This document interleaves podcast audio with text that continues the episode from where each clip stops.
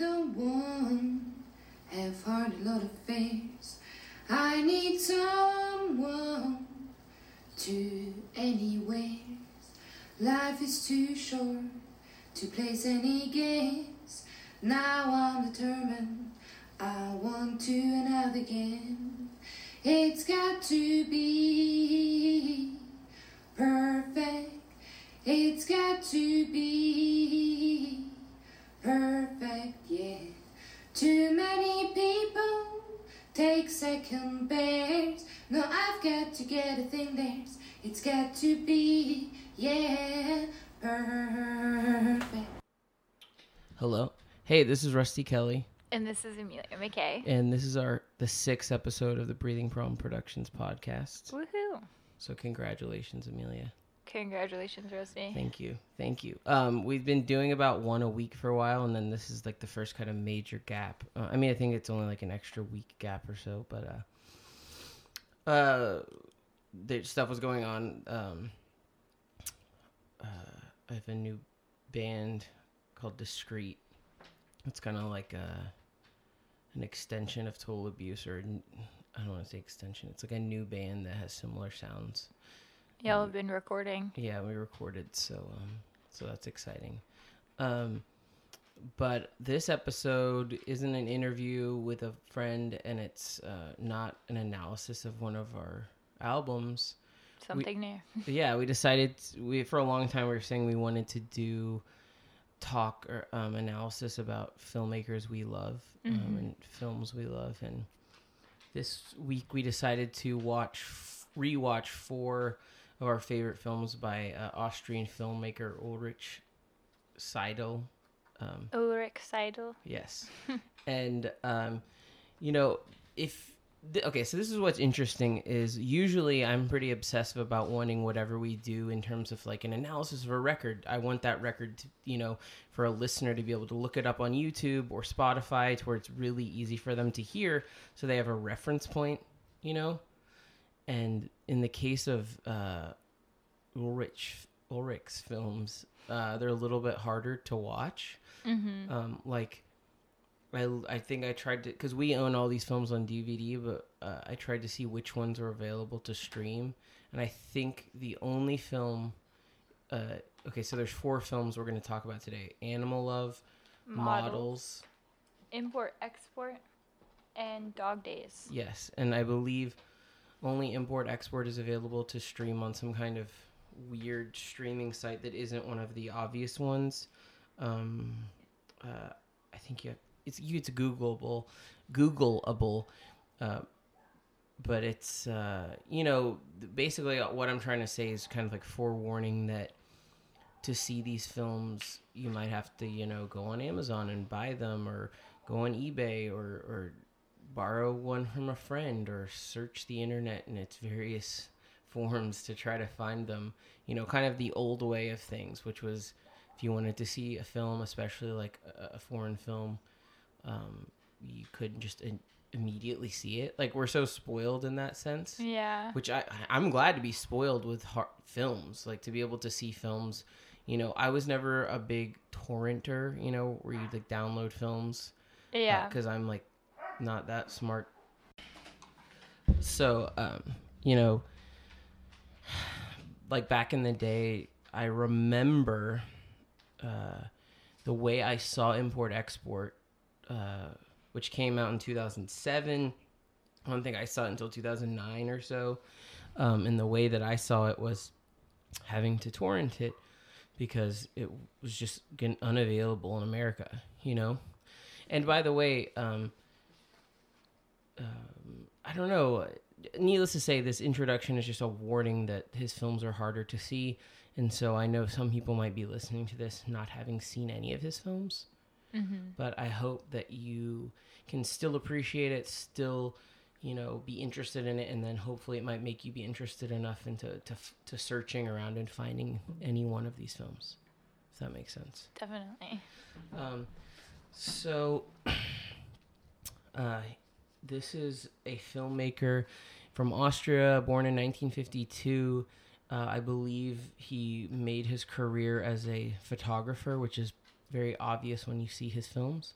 And I and one thing that I think both of us believe makes his film so interesting is they kind of blur the line between documentary and drama, um, and kind of, to me at least, showcase how kind of pointless those lines are. Because of course we all know documentaries aren't the truth or reality, objective reality, whatever that means. You know, uh, similar to documentarian Frederick Wiseman, who always kind of acknowledges how through at least through the use of not having interviews, one-on-one interviews or voiceovers with his uh, in his his documentary films, you know, you're kind of it to me at least, Wiseman and through Ulrich Seidl kind of acknowledge the manipulative tactics that all filmmakers employ, even those that claim to be documentarians. Also, say like Werner Herzog's documentaries that it doesn't matter that like this is a documentary and so it's it's reality and this is a drama and therefore it's fiction. Uh, uh, Seidl, um, I guess you could say, crosses those lines all the time. Um, when you're watching his films, some may seem more like documentaries than others. Like you could say to yourself, in Animal Love, the first film we're going to be talking about, it, it claims to be a documentary about people obsessed with their animals. And then as you watch it, you start to feel like, oh, well, th- that scene must have been scripted beforehand. But then you realize how many documentaries say, hey, can you sit on this couch and talk to me about your pet, which isn't, you know, reality. Right. And then, but as you watch the film, and Emelia and I will talk about this more, there's certain characters that you feel like aren't actually real people that might be actors and they're mixed in. Mm-hmm. And I think that he employs that a lot where he either uses non actors or in some cases, uh, in other films that we aren't going to talk about, I think he's purposefully like been like three people are real people and one person is like a true actor Right. Uh, again, this is the films we're talking about aren't his entire, you know, filmography. There's other films, later films, the Paradise trilogy, which I don't know if you remember those. We watched them a long time ago, but like one was about a girl at a fat camp. I don't know if you remember that one. One was about a woman and her friends that go to that are from Austria and they go to like an island uh, resort to have sex with men. I don't know if you- Vaguely. yeah, and I like those films, but they're not as strong, at least in my opinion, as the ones that um, we're going to be talking about. Um, and I'm, I don't know. I guess the best place to start is by saying to me, and I'll say my version of it is that these films are so one of a kind because there's this complete blurring of non actors, documentary tactics, uh, if you want to call them that, and drama. Drama, and he uses them in different ways in different films in diff- various strengths. Can you tell talk about what makes you love or appeal to these films? Do you remember the first time I showed you one? uh, I just, I really distinctly remember Dog Days and Animal Love mostly, and then I think we watched Models later, Recently. more recently, yeah. And um, I would just say Like, do you remember me showing you any of these films at the old apartment? Is that when it was, or they- was Uh, it here? I guess.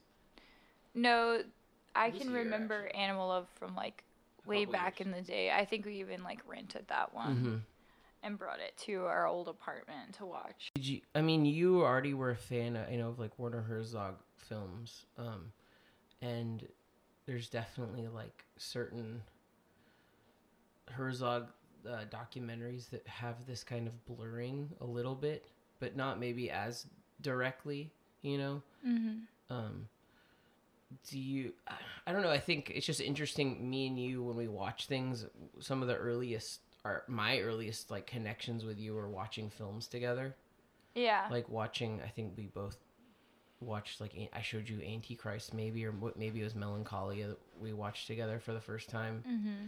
Um so i think we've all it's cool because we've always really loved films and talking about films together Yeah. this was like so we took all of last week to just sit and watch these movies again and it was really fun i Yeah, it's been great. um, so, I, so uh, we were talking about before we get started talking about all the films.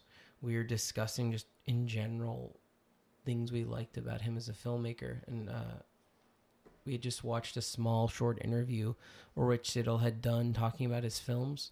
Uh, did you have any thoughts regarding his, his little interview and what he thinks? Mm-hmm.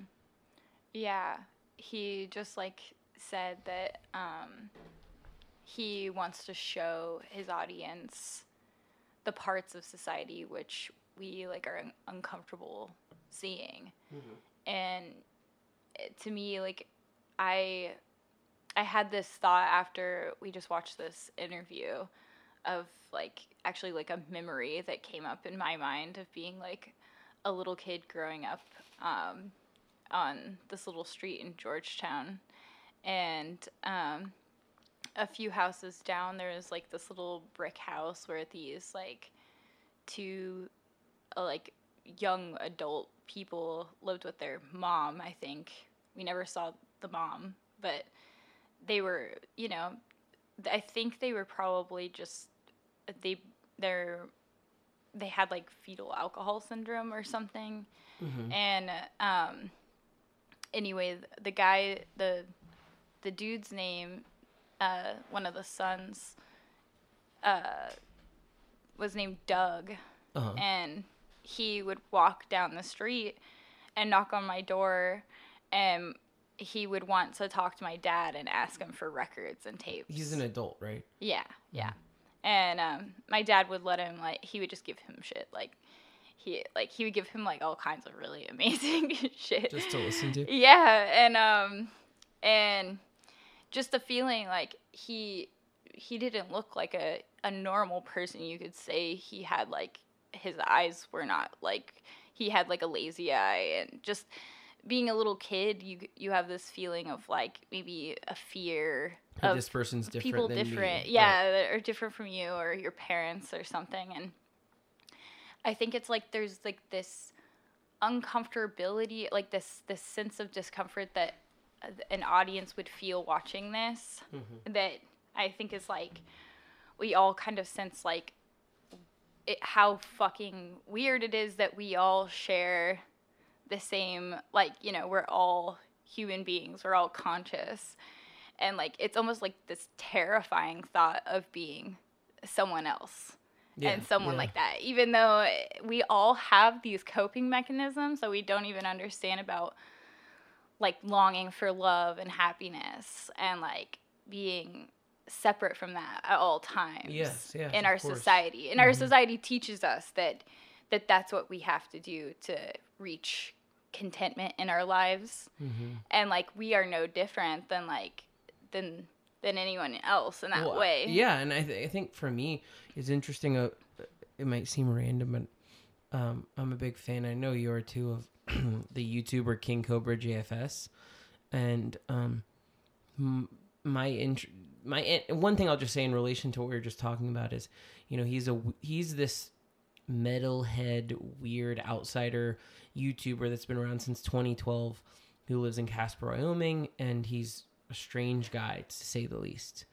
And um, he lives in his room and makes wands that he sells online. We have one of them, and uh, check him out on YouTube. He's interesting and strange. But uh, also, my interest in watching him is, you know, he's constantly trying to find someone to connect with or be with, and mm-hmm. sometimes those things don't work.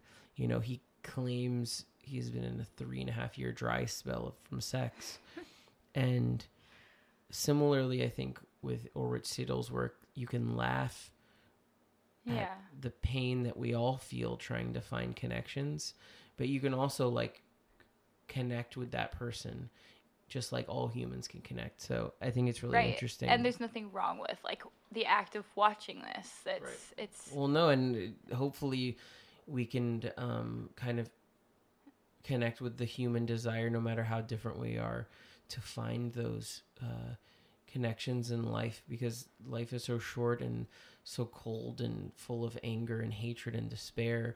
But even e- even when people can't find love, uh, there's something we can love about them for that. But anyway, I think it's cool. Uh, so, um, so I guess what we're doing, I don't know what it'll seem like edited, is we're gonna watch clips and sections of these films so we can kind of more um, ha- have like a fresh take on certain aspects. But the first one we're to start with, just in chronological order, is Animal Love. Now, I don't think this was his first film, um, but it's the the one that we want to talk about. Um, it uh, proclaims to be a documentary about people who have are pet owners and are interesting people who love their pets. Um, now, the tagline is uh, "Lonely people yearn for love," which says a lot. And Yeah. also, um, there's a quote from Werner Herzog that says, Never have I looked so directly into hell. which is the per- perfect quote from a you know a filmmaker to another film. Um, I th- when did this film come out? I believe it was the early '80s. Uh, I c- could be wrong. Um, I think it w- Uh, was. 96. It That's probably when it was. Re- well, let's a look at it. Animal Love. I actually f- okay. So it's from. It says it's from. Yeah, 95, 96. It seems like a film that was made so much like in the 80s. Um. Uh, but Well, it's like people Um, who are like 10 years behind in the trends and stuff. Yeah, I mean, this film's shot in Austria. The director's statement was the original idea for the film was a very was very radical. I imagined a film in which a man or a woman with their pet and all the things that a married couple would do. They talk, they eat, they cuddle, and give each other attention, or even go to bed together. In the entire film, there would be no communication between people. Wow, that's a cool idea. I love that. Um, that, obviously, that's not completely what happened. um, But there's also kind of an interesting like um like such a alien perspective into these people with their pets and it's like, like, very detached, like Yeah. a cold eye watching them. yeah. Which isn't to say there isn't like um emotion or but the, he he makes the dogs and the humans show that they're showing the same level of, of intelligence in that way. Even in like communication it's all right. affection and and like the need for the longing for love. Right right between the you know another tagline from another uh critic was uh more coldness loneliness and horror in a single film is inconceivable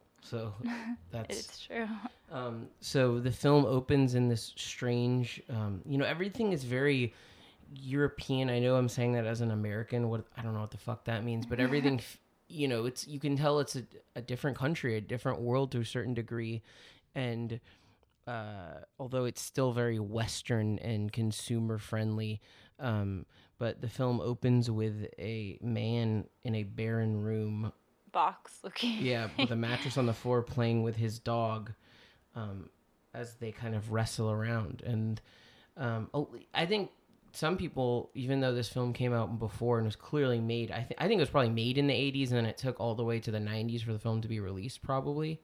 But um, to some people, I think you even said this is it reminds you of Gummo. In the sense that, of course, I don't think he had seen Gummo. Gummo was made after this anyway. Uh, maybe Harmony Korine had seen this film, but uh, in the use, similarly, Gummo uses actors and real people uh, to kind of blur the lines between documentary and drama, and you feel that in this similarly. I don't know. The if so if you if you're interested, that I'd say Gummo to a certain degree is a good uh, reference point if you're interested in seeing Animal Love. But there's a perfect minimalism that exists in his films. Um, uh, uh, maybe Models is is the uh, this the kind of standout from this, but many of his films are you know scene after scene of a usually a camera on a tripod that's set up perfectly like a photo. You know, he he um unlike you know, I don't want to say Wes Anderson, but in the sense that every shot feels like it's perfectly uh, balanced, and he knows the how he wants the um, the layout of the shot to be, how he wants the composition of the shot to be. Right uh, in this, or as we're watching Animal Love, there's a shot of a woman reading to her many I don't even know what are those these dogs. terrier kind of dogs. I feel stupid now. Yeah, um, I wish Shih Tzu kind of dog. like a list of Yeah. dog. She's reading to these little this little dog tiny amount of dogs and behind her is her room and her house and photos behind her um, and they're all the whole shot is just very perfectly balanced and composed in a in a you know cinem in a even a photographic sense. You can see his history of being a photographer in his films.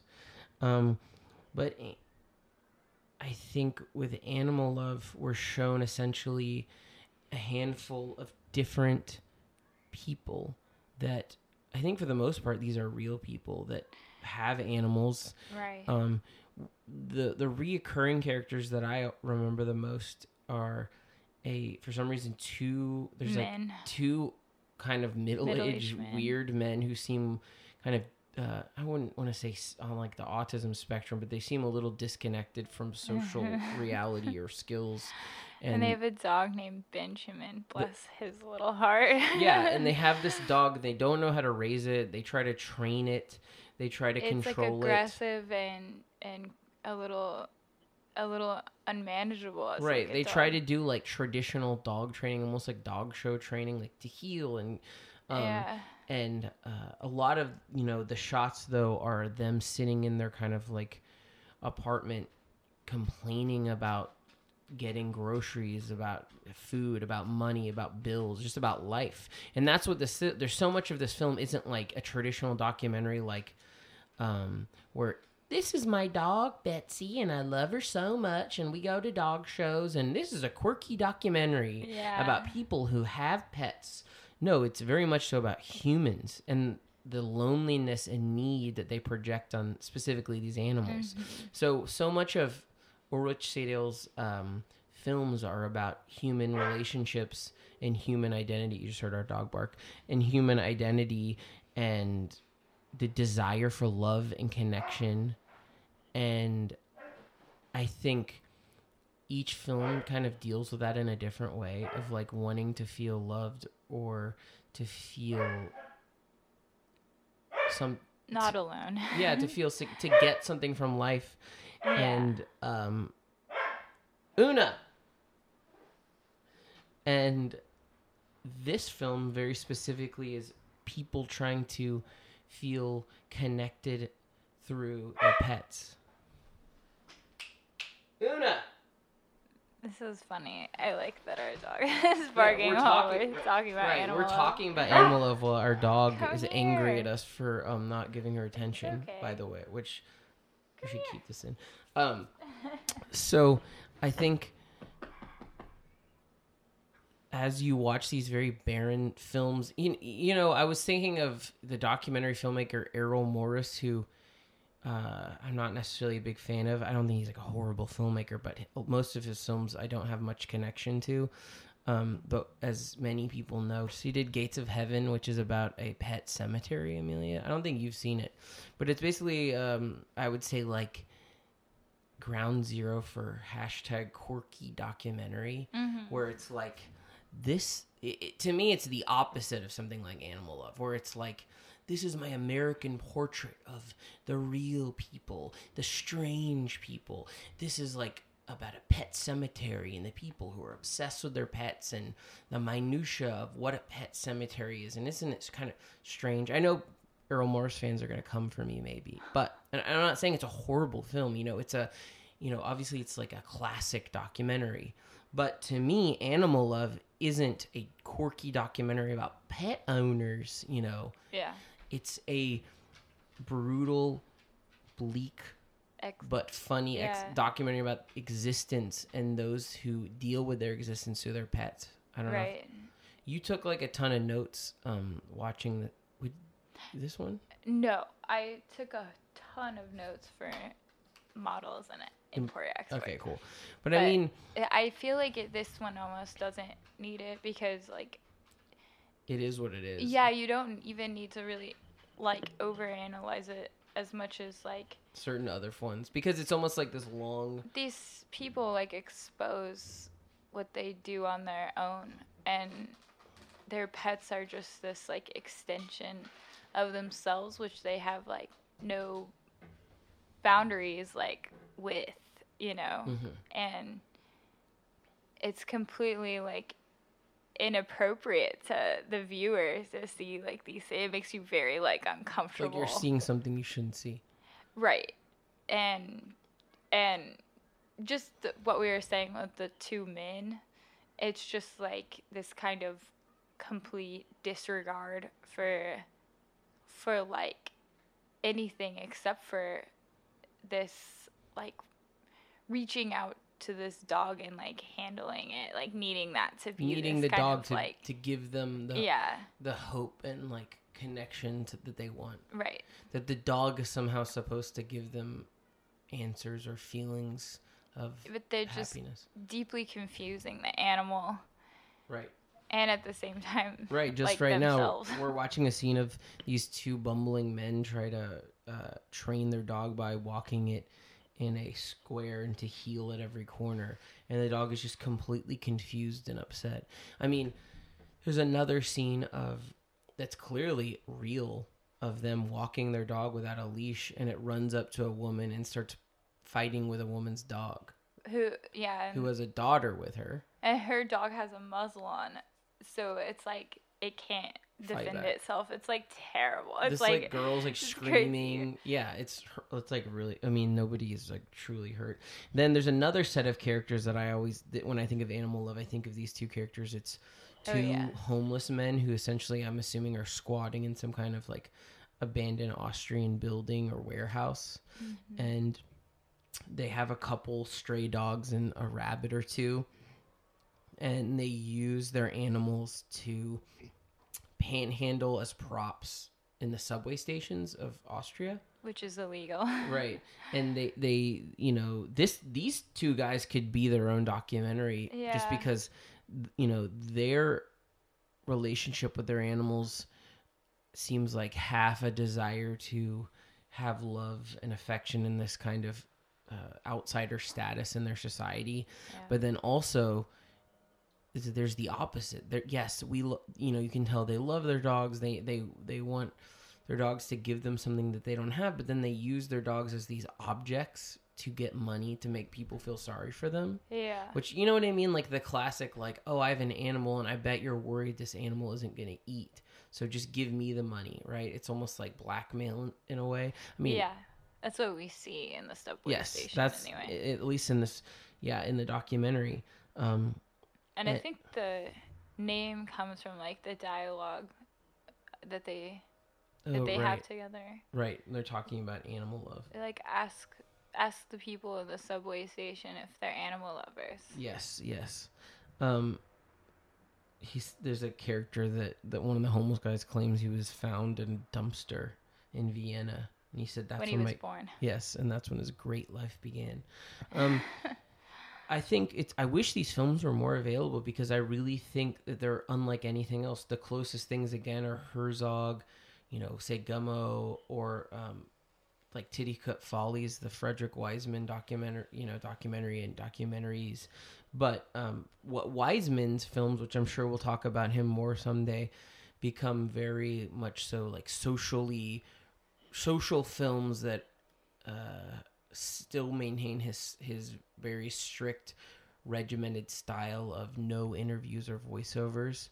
But um something like Titicut Follies has this beautiful surreal quality to it and it allows ugliness and even worries of exploitation to just be be out there in the open. Mm-hmm. And I think after that Wiseman decided to he needed to reel in his ethics of being a documentary filmmaker, which you know that sounds fucked up like I'm saying, "Oh, has he got more ethical? The films got worse." No, I mean all the films are good and interesting like Hospital and High School, but there's nothing like Titicut Follies. If you guys have seen it, I don't know if it's like amazing, right? You know, Yeah. it's, it's just completely again bleak and depressing and life changing right. Um, but needless to say, uh, I think Ulrich Seidl's uh, films are just completely one of a kind, and I, I wish they were more available. Um, here, before we move on, I, maybe I'll go through um, a little bit more. Um, let's see. you know, there's there's like a great scene of the two kind of socially fucked up men. There's a shot of them, one guy in the background on the uh, toilet on the toilet. You can almost see his stubby cock and reading. and reading the one ads. and the other guy looks like he's drinking wine liquor or something. something. and and they're just saying no fuck it i don't need a job that's a bad job that's a shitty job fuck that i don't want to work you know Mhm. and uh you're i don't know. It, be, it doesn't even become about the animal. It becomes about this amazing portrait of these two men. Oh there it is. There's the fight. Uh, i don't want to watch that. Um um i i someday i wish i could just do a commentary for this whole film. But needless to say you know we- we have more films to talk about. But animal love is this harrowing portrait of people who are lonely. They're outsiders um, some that are clearly rich and uh, well-to-do but n- need Still something lonely yes that and need, unhappy. that need something or try to gain something or get something I out of- think like sorry to no no keep you. going um my i think some of my favorite scenes are like um specific people that they focus on i would say is like the people who are couples who have dogs. That's something that i feel like that's my favorite part of this movie. I feel like is like a particular like part with like this lady and she um just had her like husband leave her. For another woman. And they share this dog together. And she's like talking to the dog about like she's like i'm your master now and if you go back to your daddy i'll beat you and i'm your only like master and yes and she reads a long letter uh, that she wrote to herself it's not a letter i guess it's like a diary entry talking about how her husband didn't want to be with her and left her i think that's what it is. Mhm. you f- feel like it i think lots of people not are uncomfortable with his films because there's a humor in them a self-aware um, a, an awareness of what you're seeing but also a deep um, allowing of the like despair to just take hold of you. That you have to allow the despair and the kind of Well, yeah. immoral projections that they put on their animals to just be right but but, the film doesn't say like you have to hate these humans or that they're wrong. This isn't a documentary that's like this is bad and these people are evil. Like you know, it's not like Jesus Camp or something. Uh, it's know, just what they can do to feel love and and these little critters like they can't do anything to get away from them you right. know a lot of times you feel like you're seeing animals confused, wanting to pull away from people. the ones that are grabbing too tightly aggressively like in Mhm. this like love me Right. yeah. Yeah. I mean, and so many inappropriate scenes where people sticking their tongues in dogs' mouths in yeah, this movie um, 14 days your mistress has been alone with you without your master. Um, uh, we're watching this and um, i hope he kicks the bucket and all his brains come out um, I mean, it's genius. Like the whether it's dialogue or something she really said, it's just such a moment. right whether i don't and i don't think he, this is something that he he wrote. I think this is true with her. There's a scene though with a woman who is like an older more beautiful woman who seems like she's rich who has a husky of old dogs. That's what we have. Um and it shows her like reading old love letters like men who wrote to her admiring her um Sexual letters. right and the dog just kind of sitting with her i, I don't and then she gets all dressed up with the dog in the bed And and, like has sexy him. time. well, she doesn't have sex with the dog no, it, it's more just like let's like cuddling, but it's Right. like really That was weird. actually that shot is mo- that little section is more like his original idea of a dog being like the other half of a relationship, Mhm. and that's the one that's the most clearly fake. Yeah. Weirdly enough, so maybe that was an early sh- that was an early like you know I part of the that. film. Um, so actually, weirdly enough, I saw this film back when Netflix first started doing streaming movies in like 2010, 2009. Animal Love was on Netflix back when there wasn't that many films on Netflix streaming. Crazy.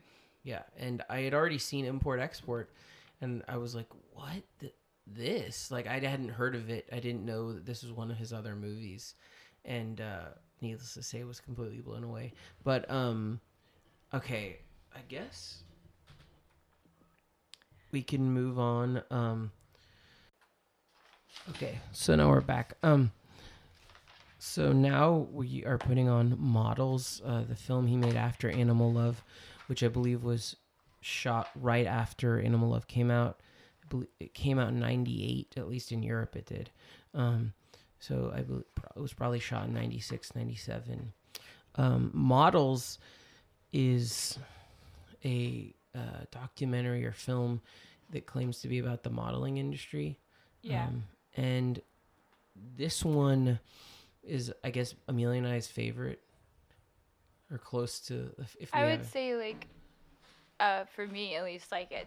I would say like models and import export are both my favorite out of all these these four. right.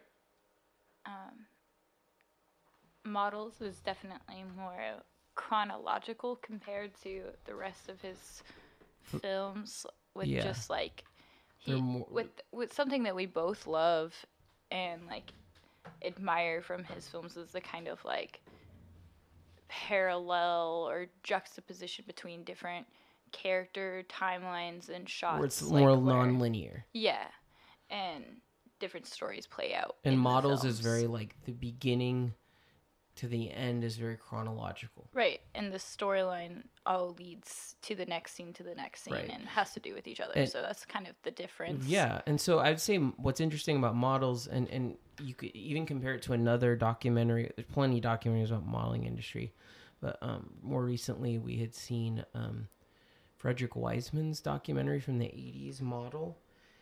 You know, Yeah. and that one's like even though Wiseman is his own type of documentarian, it's still very kind of traditional. It, it's a great documentary, but it's like here's the modeling agencies and here's the kind of interviews that they have with people. It's about a New York modeling agency in New York in the 80s. And here are the jobs that they go to. The mundane aspects of ph- photography uh, or taking photographs of these girls who are, you know, m- making these ridiculous faces while they're posing. Right. And like, yeah, and it's there's this kind of shows the physicality of it. You know, Oh, yeah, there's Wiseman's a one part- Marxist for sure, and I mean that in a good sense. He's very aware Mm-hmm. of all of the labor that goes into every film and what what it means. And with model, it's like the labor of all these different characters. You know. Yeah. And but back to um, models by Ulrich Seidl, he's more interested in, I believe, the character, the, the, the his the characters, right? Whether th- they are real characters, they seem to be real girls that he found that were in the the Austrian modeling um, uh, uh, world. These aren't supermodels; these are wannabe models. Right.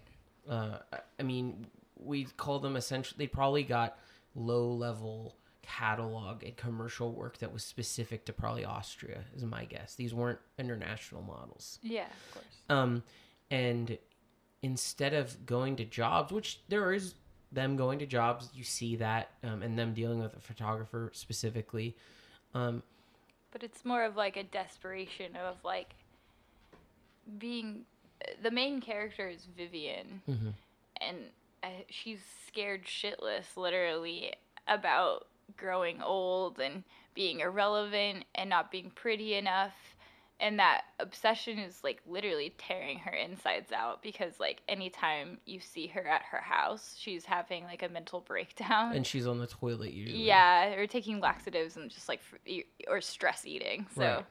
um a lot of models is the girls at their favorite club nightclub and they're all usually in the bathroom talking shit and, and it's great um again if you're listening to this and you haven't seen it the the lines blur between non-actor actor and documentary subject um, if i was to make a guess and again this is a guess he found real models from the modeling a- industry hung out with probably a bunch probably. right yeah. hung out with a bunch sat and probably connected with a few of them and probably filmed them and said hey will you guys talk you know talk about uh, men that are in your life um, let's discuss x y or z i would love to know how he plans these shots out because there's in many ways there's the shots that are them in the mirror of the club.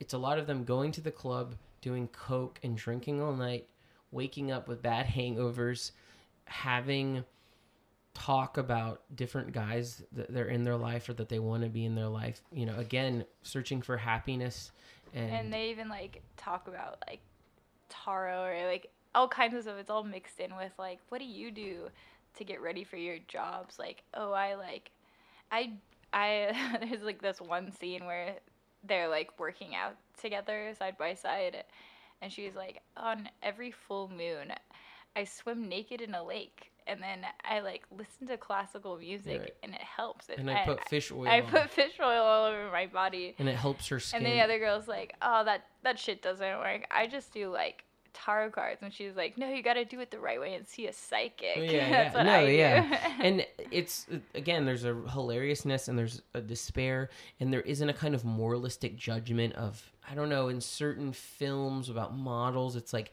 yeah aren't this film again isn't and uh, much of the film is them partying and doing coke and then fucking and trying to find connections. Um it to me it isn't a moralistic set of judgments of god your reality is so shallow. This isn't some obvious kind of mess about how uh, their lives are so stupid but rather um, you know we saw how people connect through animal love and their animals and their dogs with models it's a set of humans who girls, which uh, are girls, complex, right and interesting. they happen to be in the modeling industry and the ways that they choose to find connection. connections through their existence and and is their relationships beauty and their, yeah, yeah, right and specifically also lots of talk about plastic surgery. Um, later on the film there's a subplot um, where vivian uh, this is the this was like maybe the most obvious uh, fictional drama aspect where she finds a photographer who's like a total sleazebag who implies if they fuck he'll give her um, a good job. And you know she gets the good job but it doesn't really lead anywhere. Um, and again I, that we can talk more about that part but uh, it's it's not like again there's a judgment against these girls and i think that's what's important he's no, it, yeah, no, no, no. Yeah, I, I just think it's not about him also protecting the characters, whether they're real or not. Um, it's this kind of uh, letting it all out, like showing all the cards. This is the and subject. even what they don't, they're they're not really aware of necessarily about themselves. Like right, right. they have so much self consciousness, yet they can't understand their own desires for connection and how those things are empty Yeah. or Um, meaningless. if okay, if we talk about the beginning of the film, really to me, the film truly begins with it's Them in the car. Vivian and what's the other Vivian and Lisa. and Lisa, which Lisa is has tons of Botox, breast implants. You know, looks like a plastic surgeryed out person, even though this is like the '90s. Um, she has duck lips, uh, but and it's them like finishing up doing lines in the back of a taxi. at like it- You know, at di- seven yeah, a.m., eight a.m. the sun is And- coming out. Uh, and, and, she's like i'm so wasted i'm just gonna keep doing lines of Right. coke And and the, I don't know if, you, if you've ever been a cokehead or if you've ever done a lot of coke. The next parts we see is both of them unable to sleep. Uh, Lisa in her clothes trying to le- sleep and, and uh, desperately calling anyone because you can tell she's coming down off blow and she's getting into that desperate uh, depression state that you can get in when you're coming down. She's drinking vodka trying to sleep. And then with Vivian, she calls her mom. She sleeps a little and she calls her mom. And then they have like a talk about her career why she isn't like hanging out with her mom anymore. And yeah, she's like are you doing any nude photoing? Eh, like are you taking nude photos? And she's like no i haven't but why shouldn't i? All, all famous people get Right, famous by right. doing that and then you know she goes and visits her boyfriend um and this is kind of the beginning. The be- the movie kind of begins with her feeling like, ugh, I've got this boyfriend who shows up late and he's totally not on my level. I'm gonna like sleep around and try to find some connections, have some affairs, have some fun. The characters, you know, are trying to find a kind of balance and contentment in their life, and uh, think. Um, I don't know. It's really interesting. What are some of your notes? Like, what are things Emelia wrote? Like tons of notes at watching this film again. Yeah. Um I've written just kind of scene by scene stuff about like each each girl, like naming what what they're doing in each scene and Just so like, you wouldn't forget. Yeah, and basically, I think like my favorite kind of plot narrative through it, as loose as those those are, is like she. So she has a boyfriend who Vivian. cares about her, Mhm. named Warner, and every time they're home together, they're fighting Mm-hmm. and she's like, oh you're cheating on me," and like then later in the film, it's her and her friend talking about their boyfriends and like dating and stuff, Mhm. and she's like, "You know, I just like want my boyfriend to cheat on me so that I could cheat on him," Right. and like, so she's kind of like always in the midst of of sabotaging her real life or any kind of like normalcy that's outside of her yeah or contentment yeah and um and so her and her friends like keep having these conversations about men and stuff and her friends like oh you know t- teaching her the game more or less of like being detached as a girl.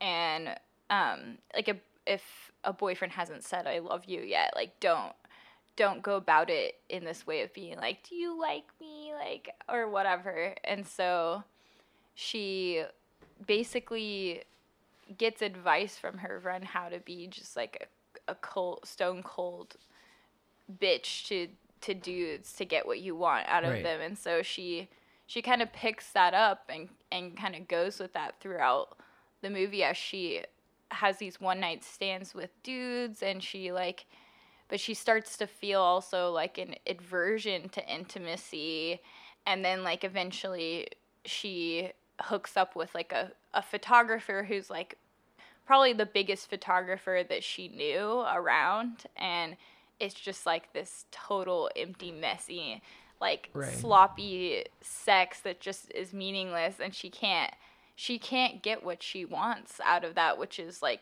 your moment like he, he was promising that he To was going to give you deliver this, this mo- moment. and in fact he knew how to play that game which she was like trying to use on him like Mhm. way better than than she thought that she did Right. Right. so she's just another girl to this like dude and her moment was just gone in that in that It's like an in instant where we see her in a ton of like more high quality makeup, clearly doing some kind of photo shoot, but we never really even are referenced it again. And uh, and again, I like that certain threads don't go anywhere because it's not about the job, and it never really was. It was about finding that uh, c- contentment and happiness. Um, in a permanent way right. Which, and and it just never leads there.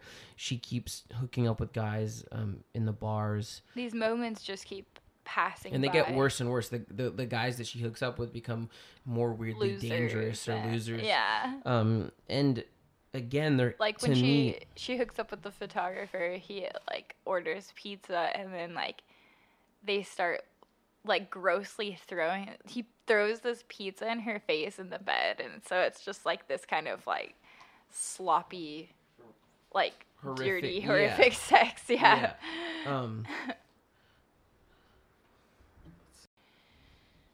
I think um we were talking about this, you know, so much of his films aren't films that rely on a lot of dialogue, but Models is this exception where there's tons of great conversation and dialogue between all the characters.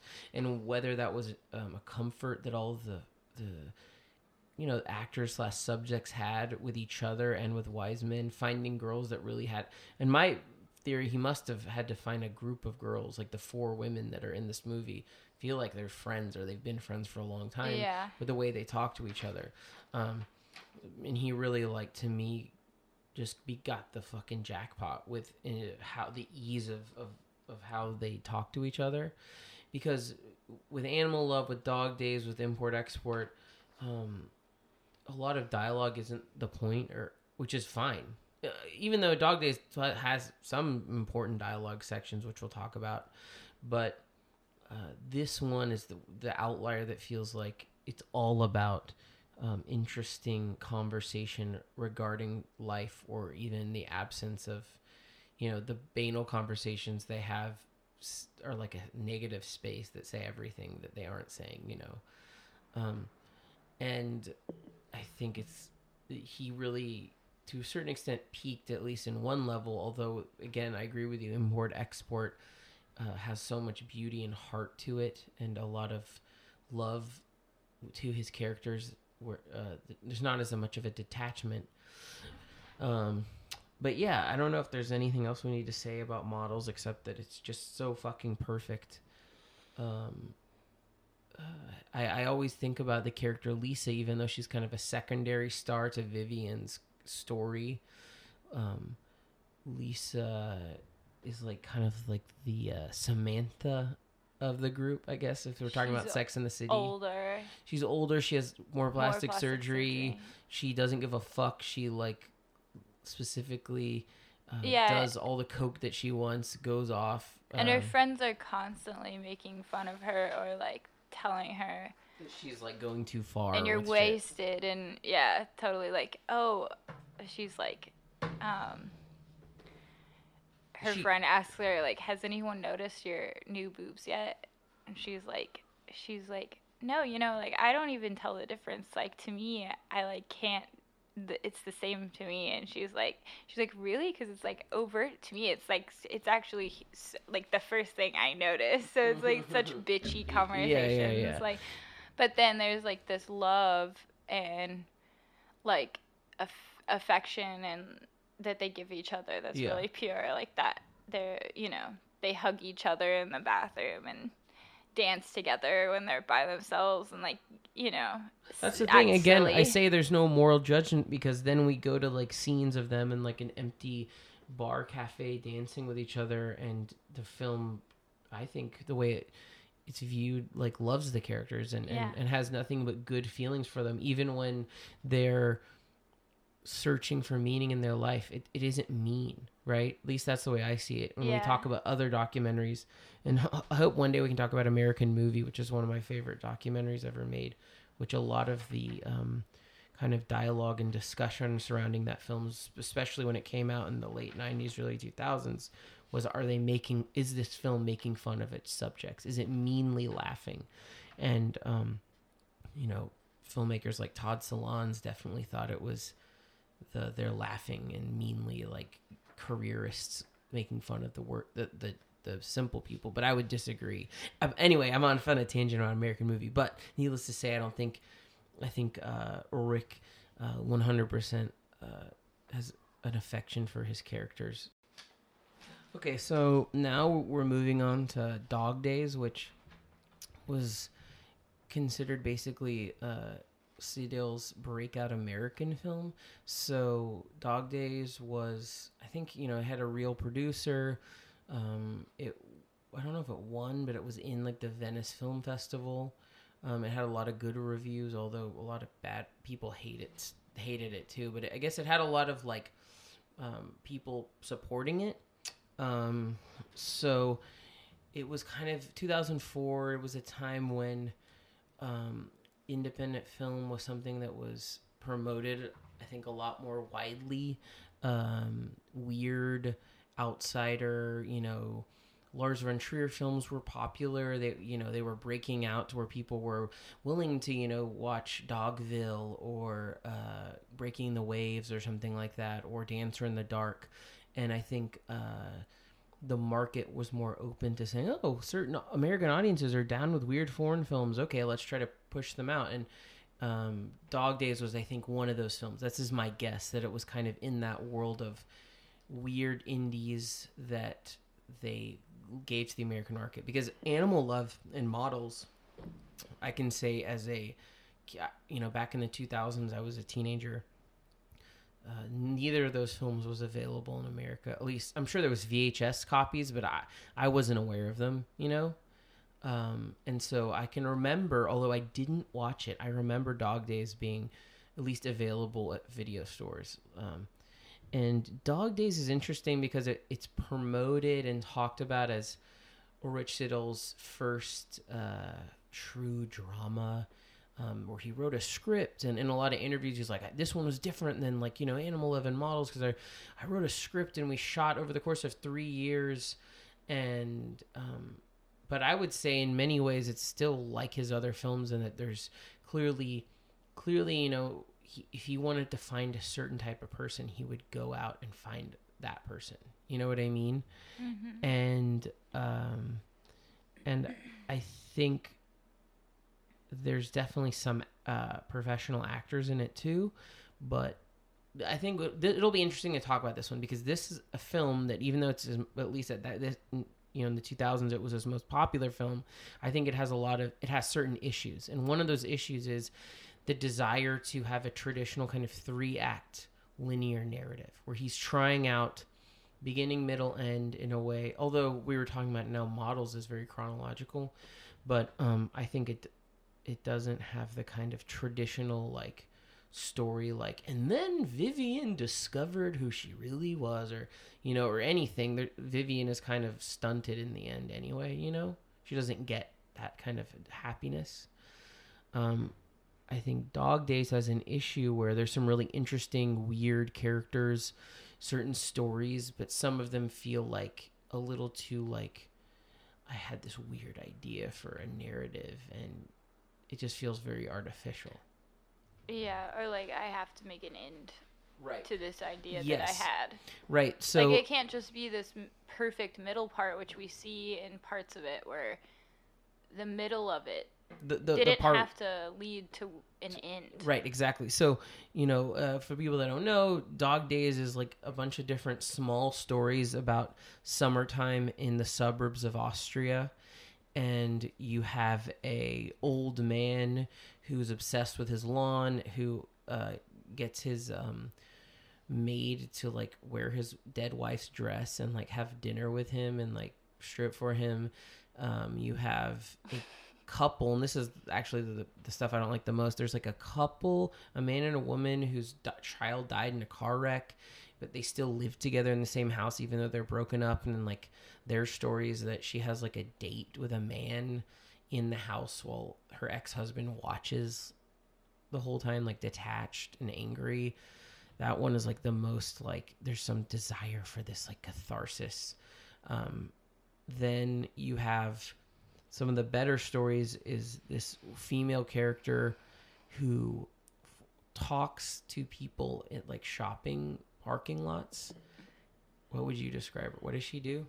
She can only basically recite these facts about commercials and like pop pop culture. Yeah. yeah. And it's like basically she'll go up to people and asks them for rides never and it, yeah and there's never like a destination she always gets rides with random people at these parking lots of stores and then we'll just talk to them about inane like commercial pop culture stuff and then we'll start asking them about their personal life so she has no social skills and, or manners or yeah. manners and you, there's this kind of and i'm okay with it this kind of um surreal or like there's a kind of punk like mm-hmm this is this anti this character that like dis- that is um, all that she has is what's around her. With you know, all that she sees is this suburban wasteland of shopping malls and highways that lead to nowhere.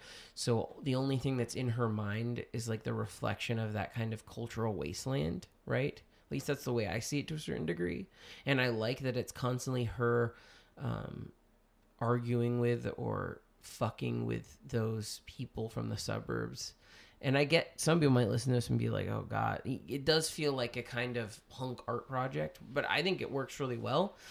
the, the the film fucks up in that they just I like that we're never shown a place that she's taken to. She's like in this zone of nothing, of like of nowhere, of no home. Mm-hmm. But yet there's this subplot where this character who's again one of the other characters of the film is a security systems guy who goes around asking people if they want security systems. And I, there's some stupid plot element where like he has to find who's like destroyed some people's cars or they'll fire him. So he uh, picks her up and like tells these people that this is the person who just who vandalized their cars and she gets raped. And it feels like very plotty. It feels very like this is the like you said like here's the the beginning middle and end the girl connects with the other story by being like fucked by these awful suburbanites you know Yeah. the kind of political message becomes so on the nose that it just doesn't work and unlike the other films that we've talked about uh, animal love and import export those films don't feel like uh, there's this specific moral judgment or political judgment. Not to say that politics isn't a subject of either of those two films, but he allows the characters to breathe and be who they are. Mm-hmm. Do you know what I mean by that? Yeah. And in this film, I, it feels very scripty, it, and I'm sure, like he said, you Yeah. know, it feels like these. This is the stories that I need to tell, and it doesn't play to his strengths because I think his strengths as a filmmaker are taking characters who, that are who they really are and allowing them to. He, he nudges them into interesting places. Right. By giving kind of really broad instructions while they were Yes. doing something natural to what they were Right. doing. They're like, as long as you say, as long as you like spit out your gum and and, and like in this scene, then you can do whatever else. right. Like, and and i think and i think what's interesting is that uh, another aspect that the, one of the best parts of the film is a is uh, some characters we actually see the least which is he clearly found uh, a, some boy that was like some kind of weird uh, car dude like some car freak is what he calls them. It's like a like a, a techno austrian youth did you find that guy at, at like a club? yeah, like a, or like a, or he found him at like a car show, Mm. and it's like this dude whose girlfriend is a go-go dancer, and he the film is just different parts of this guy yelling at his young girlfriend, Those are some of my favorite parts. yeah, and just this. being like verbally abusive to her, and well, physically too. and physically too, of course. Yeah, we'll get. Yeah, we'll Um, get to those. Like, Yeah, there's an amazing part that's Emelia's one of her favorite parts of the film, and mine too, where the girl. Or do you want to explain it? sure, she's like dropped off somewhere, has to like walk to meet her boyfriend in this like empty parking lot, and her boyfriend's already like waiting in his like souped up purple car. Right. and she's like walking across the parking lot and he's like basically pretending like he's gonna like hit her with her car so the car's like swerving around almost hitting her and then like he stops opens the door and she like gets in and then they get in a huge fight it's yeah, like and it's amazing. And it feels like now I don't think they're necessarily really getting in like some awful fight, you know, but um, it feels like real characters doing things, and he's just kind of nudging them. yeah Um, another character that I like a lot, and I think we like a lot, is like a woman who is older, but she was clearly like a beautiful woman in in the past, or still is to a certain extent, and she has like an awful abusive older drunk sleazebag boyfriend, and there's this great kind of um, subplot of she gets all ready for her boyfriend, and you see that he's just this disgustoid and they're she's drunk and she clearly like wants to fuck this guy but he brings some friend of his like some younger friend of his and that guy like sticks his fingers inside of her. It becomes really uncomfortable and awful for her. And they just get more and more drunk. And do you want to explain what sure they just start humiliating her. They ask her to sing. Yeah, ju- just because she was like kind of vulnerable and like wanted to be sexy, it's like just the perfect way to get off and like for these two guys and it just they kind of like vibe off of each other's like horrible, sadistic evil, behavior sadistic because she behavior. starts they tell her to sing and she starts singing um basically beautiful opera and she's like singing this opera as a kind of rebellion and then they force her to sing because like, they're trying to get her to sing the La Cucaracha, cucaracha. and they like drunkenly sing La Cucaracha, and it's just this mess, and she gets humiliated more. But th- then the film fucks up in its scriptiness by later on. There's like a whole again later like a third act plot where the one of the characters that was drunk feels bad for what he did, so he takes a gun and forces her boyfriend to like say sorry to her and sing for her and like stick a candle up his ass so that she feels better. And it's this kind of like revenge thing that just feels so cheesy. It feels unreal. It, it neither it's a something that would never happen. That woman would be abused by her husband or her boyfriend and maybe she'd leave but she sure as hell wouldn't get revenge on him in that way and no some other guy wouldn't help that and again another thing that i hate is to me it's like um don't use a I hate, you know, to me, like filmmaking rules, like don't use guns to get what you want. Like using a gun to make a character do something is such a cop out. Like if you're gonna do it, just make the write a better script or have a better character. You know, using pointing a gun at someone and saying, "Okay, now apologize for what you did," is such a, an easy thing. Do you get what I mean?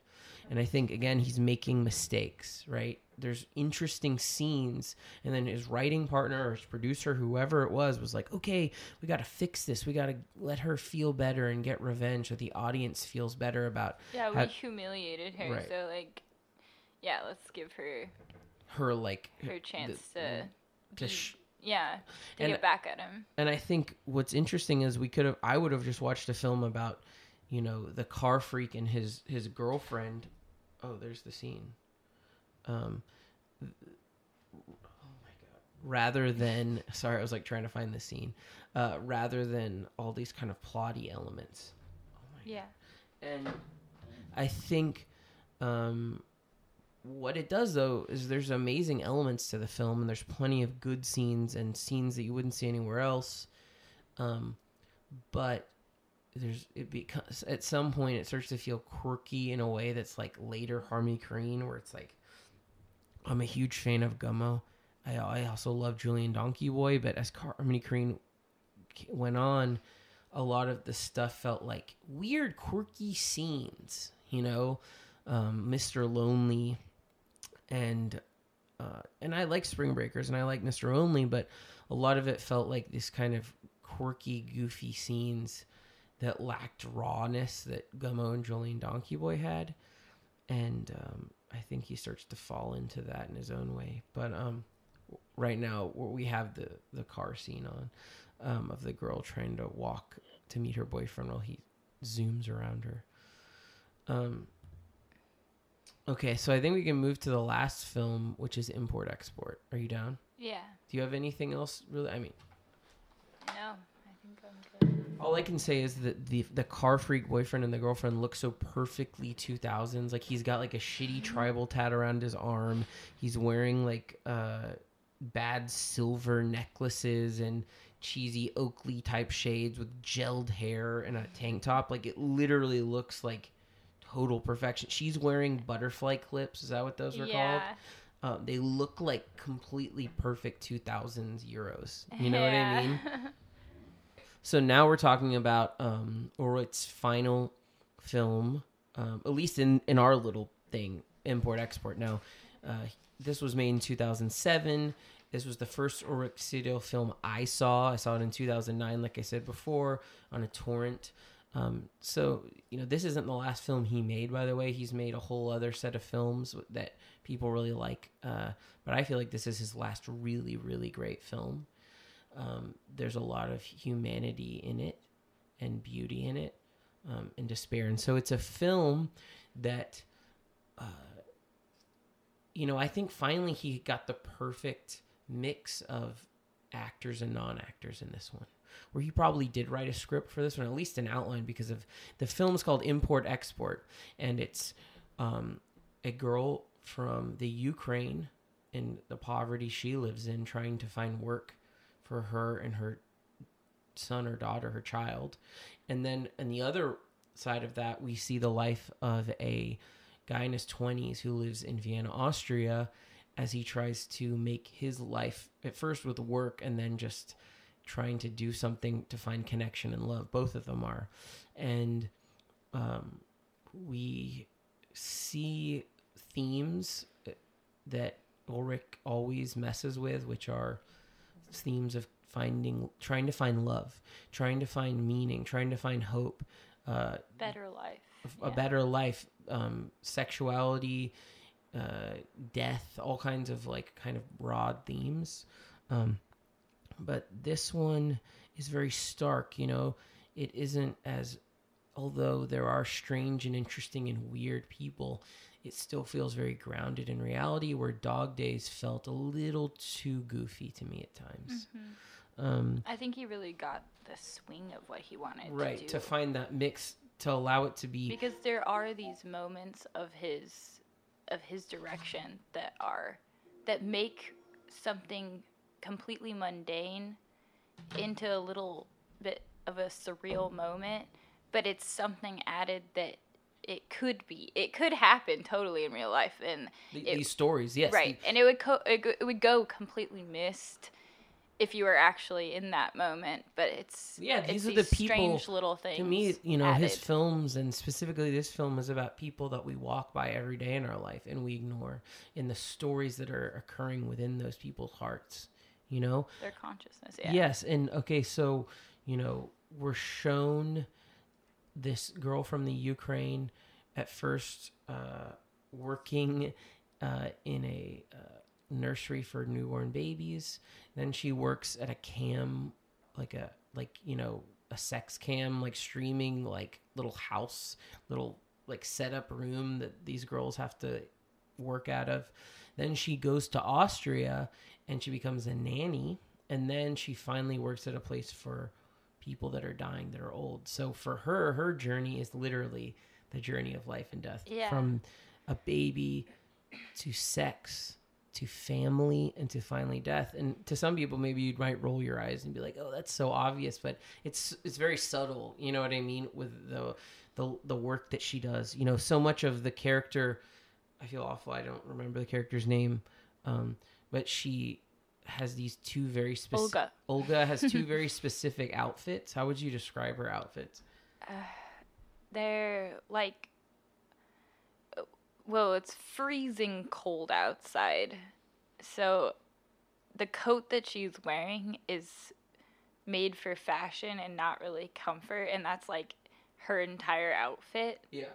and she wears high heels these little like white boots everywhere even though she has to walk miles Yeah, in the and like the cold, and she. It's so like, she, it's like you know she's projecting like it's almost like live like dress like you want to live you know like that Right. kind of ideal like you're like you're dressing how you wish that you lived even though like the reality of things is like different much than how you want it yeah. yeah, and it's like the way. and i she- think she only basically has two outfits because she spent all her money on those right outfits. yeah poor people only have a couple Yeah. outfits and she walks with this like fuck you attitude of like I- i'll be in the cold but i'll wear these high heels and this like super tight outfit and i'll be freezing but this is how i feel on the inside this is who i really am um, Yeah. this is the pride that i have there's this beautiful Antoine d'Agata poem that actually reminds me of like of what you're saying, like the way she walks and like Is- I'll you have to it? read it. okay Yeah. yeah do you want to find it Yeah, Do you wanna let's find it. I'll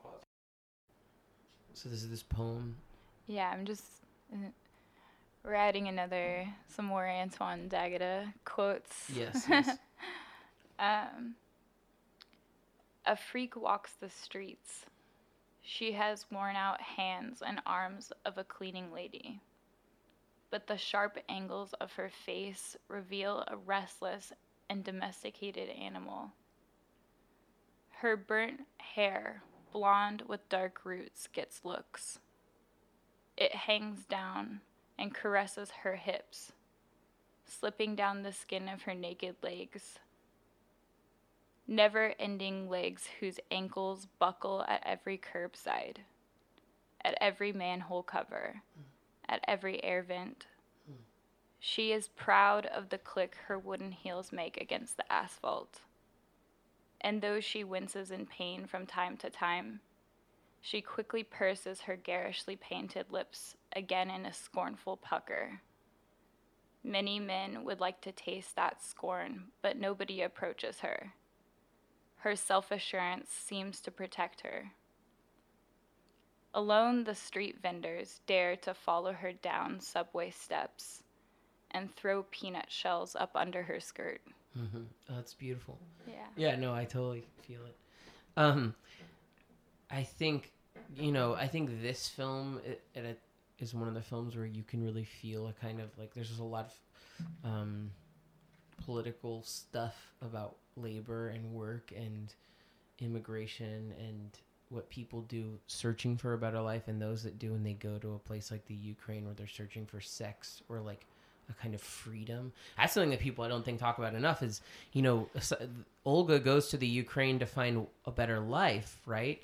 And then uh, the char- Guy. the male character and his stepfather go to the Ukraine first for a work trip, but then to like basically get a prostitute and get fucked up. And it's like they to them it's they get they basically Escape. they Yeah. escape the, From the they're rules. they're in a lower middle class Mhm. lifestyle in, in Austria, but when they go to the Ukraine, they feel like, oh, well, we're rich here, right? Well, they're not, but they can like afford a They shitty hotel and they can pretend kings. to be more than they are. But really, you just see this disgusting, bleak debauchery. Although at the end of import export, uh, basically the stepfather, this guy's stepfather, gets a prostitute and it wants him to fucking have a three way with him and the prostitute. And of course, the ma- the boy, he's not a boy, he's in his twenties, is disgusted and leaves. And he actually leaves the entire town. I don't know if you remember at the end, he Oh, asks yeah. he asks like a woman if she has any work, but then she of course says no, and he just tries to um, Hitchhike. hitchhike out of the Ukraine, which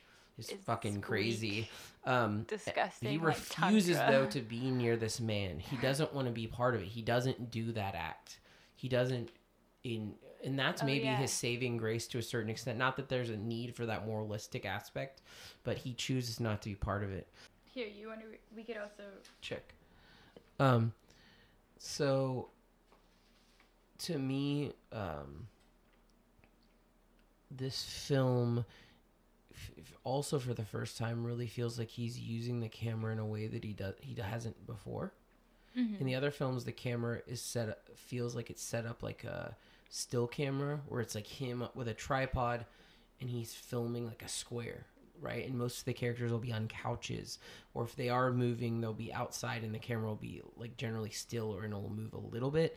But with this film, the f- camera's finally following the characters. Like we have a lot of shots of him following Olga. She walks through the barren, like tundra feeling of, of the Ukraine and her like, you know, neighborhood. Yeah. Everything that's still and in frame is a as like a resting point where Right. everything else is like following her going th- about through the her. physical labor of her Yeah, life, right? yeah. Not to say, yeah, he does have these these perfectly balanced shots that he loves to do. That's still there. It's very much a Ulrich Seidl film, but he's um, opening up the way he chooses to shoot. Maybe also it's because of different cinematographer. I don't know, but um, I think it's just interesting to think about her she you know first tries to work with the children and the baby uh, hospital and gets no money at all. So then she decides to, f- to fuck it and do sex work and works at the cam because it's not like doing a cam show out of your house. She has to go to this building in some bo- in, you know in some neighborhood where it's you're basically like given a room and a shitty camera to like do cam sex work. And you probably have to pay you know half your money to the people um, and she barely does it Well, I think they have to all know German and English. because of those are the uh, main Com- Uh, yeah, the country or like the people the who are customers, watching her. yeah. Yeah. and And so she like it's kind of this f- interesting part where it's funny at first that she can't know like German because the girls are trying to teach her how to say like dirty sex words like in German and she's like giggling and then she goes into her first day and doesn't know German and this guy just gets so angry on the other side of the cam, just being like, Super dehumanizing. yeah, dehumanizing her because she can't like she can't understand what he's what he telling wants, her to he do. wants her to like stick her fingers up her ass. Yeah. She's just and so finally she, she says fuck it, and that's that move to just go to the Ukraine because to her even a job like sex work doesn't even pay enough, you know. Yeah. And then So uh, she gets that she gets like a letter from her friend who already that lives in the that uh, says that- Austria. she can come and work. She got her a job or something, and and it's juxtaposed to the guy on his first day of his security job. Mm-hmm. He loses the job. So uh, this film is like the juxtaposition of both sides of like both narratives of the guy and the girl. They're they're everything's happening almost at the same time and Mhm. leading to their their import and export into like the crossover of the countries Right. and uh, um so that's like this kind of like it's something good happens for her and something really bad happens for him Right, right. Yeah.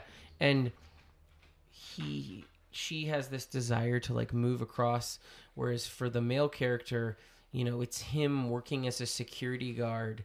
Uh the opening of the film sh- or part almost, you know, pretty soon in the beginning it shows him training to be a security guard, but they can't even afford guns for them or like actual training grounds, so they're just like running around doing like I don't know, it reminds me if someone was like, "Rusty, can you design like a an athletic training for they're just running in circles and yelling basically.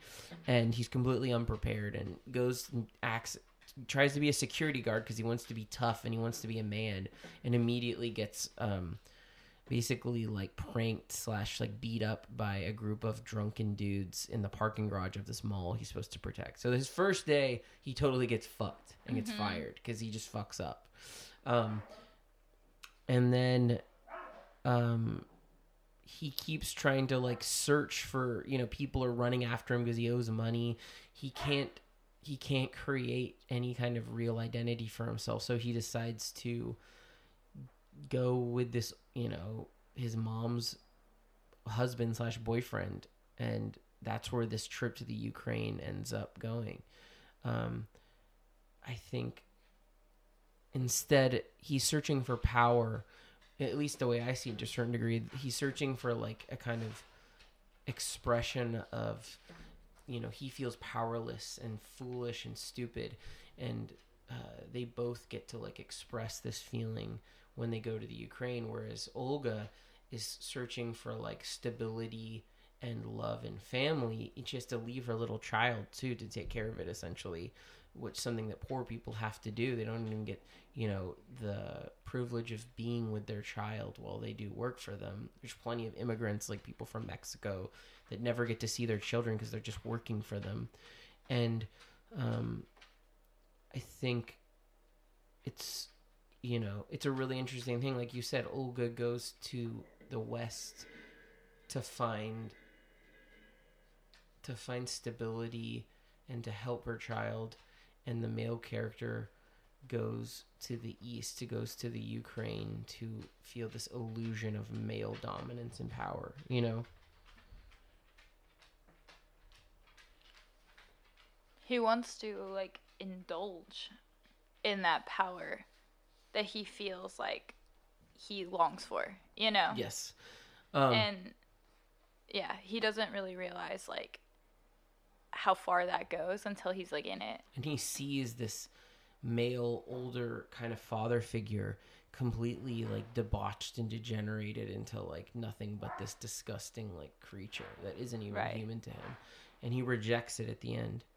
Um it starts off with like this counterbalance between this overindulgence you know longing to take part in that kind of indulgent power of being like this privileged or maybe like you have more money than these people and you get to go and take part in all of this stuff. And like it it continues and continues like you could there's no end to that. But then on the other side there's this conscience that just won't quit. Mm-hmm. And it kind of it's this back and forth between binging into this kind of like no identity Oh, right. versus having this conscious this need and longing for that identity to be found which what led him to that place was all of this you know emasculation and and and being treated less as a inferior in, in, inadequate Right. guy. To his to his family to his like he has no girlfriend he has no friends. Like he feels completely lo- there's a great scene where he's this is our animal love by the way our dog is like really going off but i love it. Um this there's a scene when they're in the ukraine and the man and his stepfather go to a um i, mean i don't know what else you'd call it except for like a kind of uh, a it must be like a Romani gypsy uh, uh, kind of ghetto because they're it's like a huge empty apartment building that's like completely falling apart and he's trying to find a prostitute and there's this deep fear in him. He's worried he's going to get beaten up or robbed which you know of course he already has been earlier in his life in austria. And it's just like uh, he sees this poverty and uh, this kind of fucked up darkness in the Ukraine that they're going to have fun in, and all they can do is run away from it. You know, that's not the kind of sex that they want. They want glamour. They they want power. They don't want to like indulge in this kind of poverty, even though that's what it's there for. I don't know. I, I just that's the connection that I felt to where it's so obvious. Um, I think also there's a beauty in again similar to the best films that we've talked about where he's not judging the characters you know you can dissect the films this film import export specifically and look at all the kind of political statements about labor and about um, immigration and also people in the west going to places um, where there's like a difference in like money but it's also just two different portraits about two different people searching for meaning. You know what I mean? yeah And and I think there's a lot of love and uh, I think we're on empathy, even though it's an overused word right now. It's definitely true. The Right. film really, I think, culminates for Olga in that she's in this old folks' home taking care of old people as they die, and uh, they are the last kind of I don't know weeks of their life. Some of them, and some of them have completely lost their mind and like senility, and they all they can do is make sounds, and they're like little babies, little children drifting back off into non-existence like babies are drifting onto existence Yeah, they're going back to this simple childlike experience or something. Yeah, and it's I don't know, it's a beautiful thing that's just on its own something really interesting. Um, okay, so the we've talked about all these films and uh, this filmmaker. Again, he's made films later on in life, and there's some there's some really good ones. Um, but I think for me and for Emelia, these are his best his best ones. Um, so hopefully, I'm sure we will talk more about um, different filmmakers and films we love. Um, but it was like a really fun week, just like watching films. You know what I mean? Yeah. Um, and I hope because of the way that a lot of these films aren't obviously like easily like findable that people can like search for them. You know, this was like an amazing like time just talking about these films with you, and I'm sure we're gonna do more more interviews, more analysis of albums, uh, more talk about our favorite films and artists. And you know, I hope this has been like a positive set of episodes and a positive podcast for everybody. So um, I'm Rusty Kelly. And I'm Emelia McKay. Thank, Thank- you. thank you. Милашка моя, мой лучик.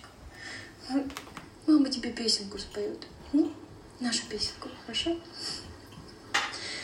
Сердце, тебе не хочется покоя.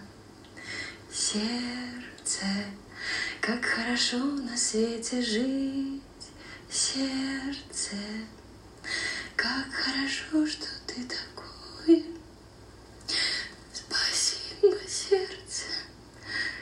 умеешь так.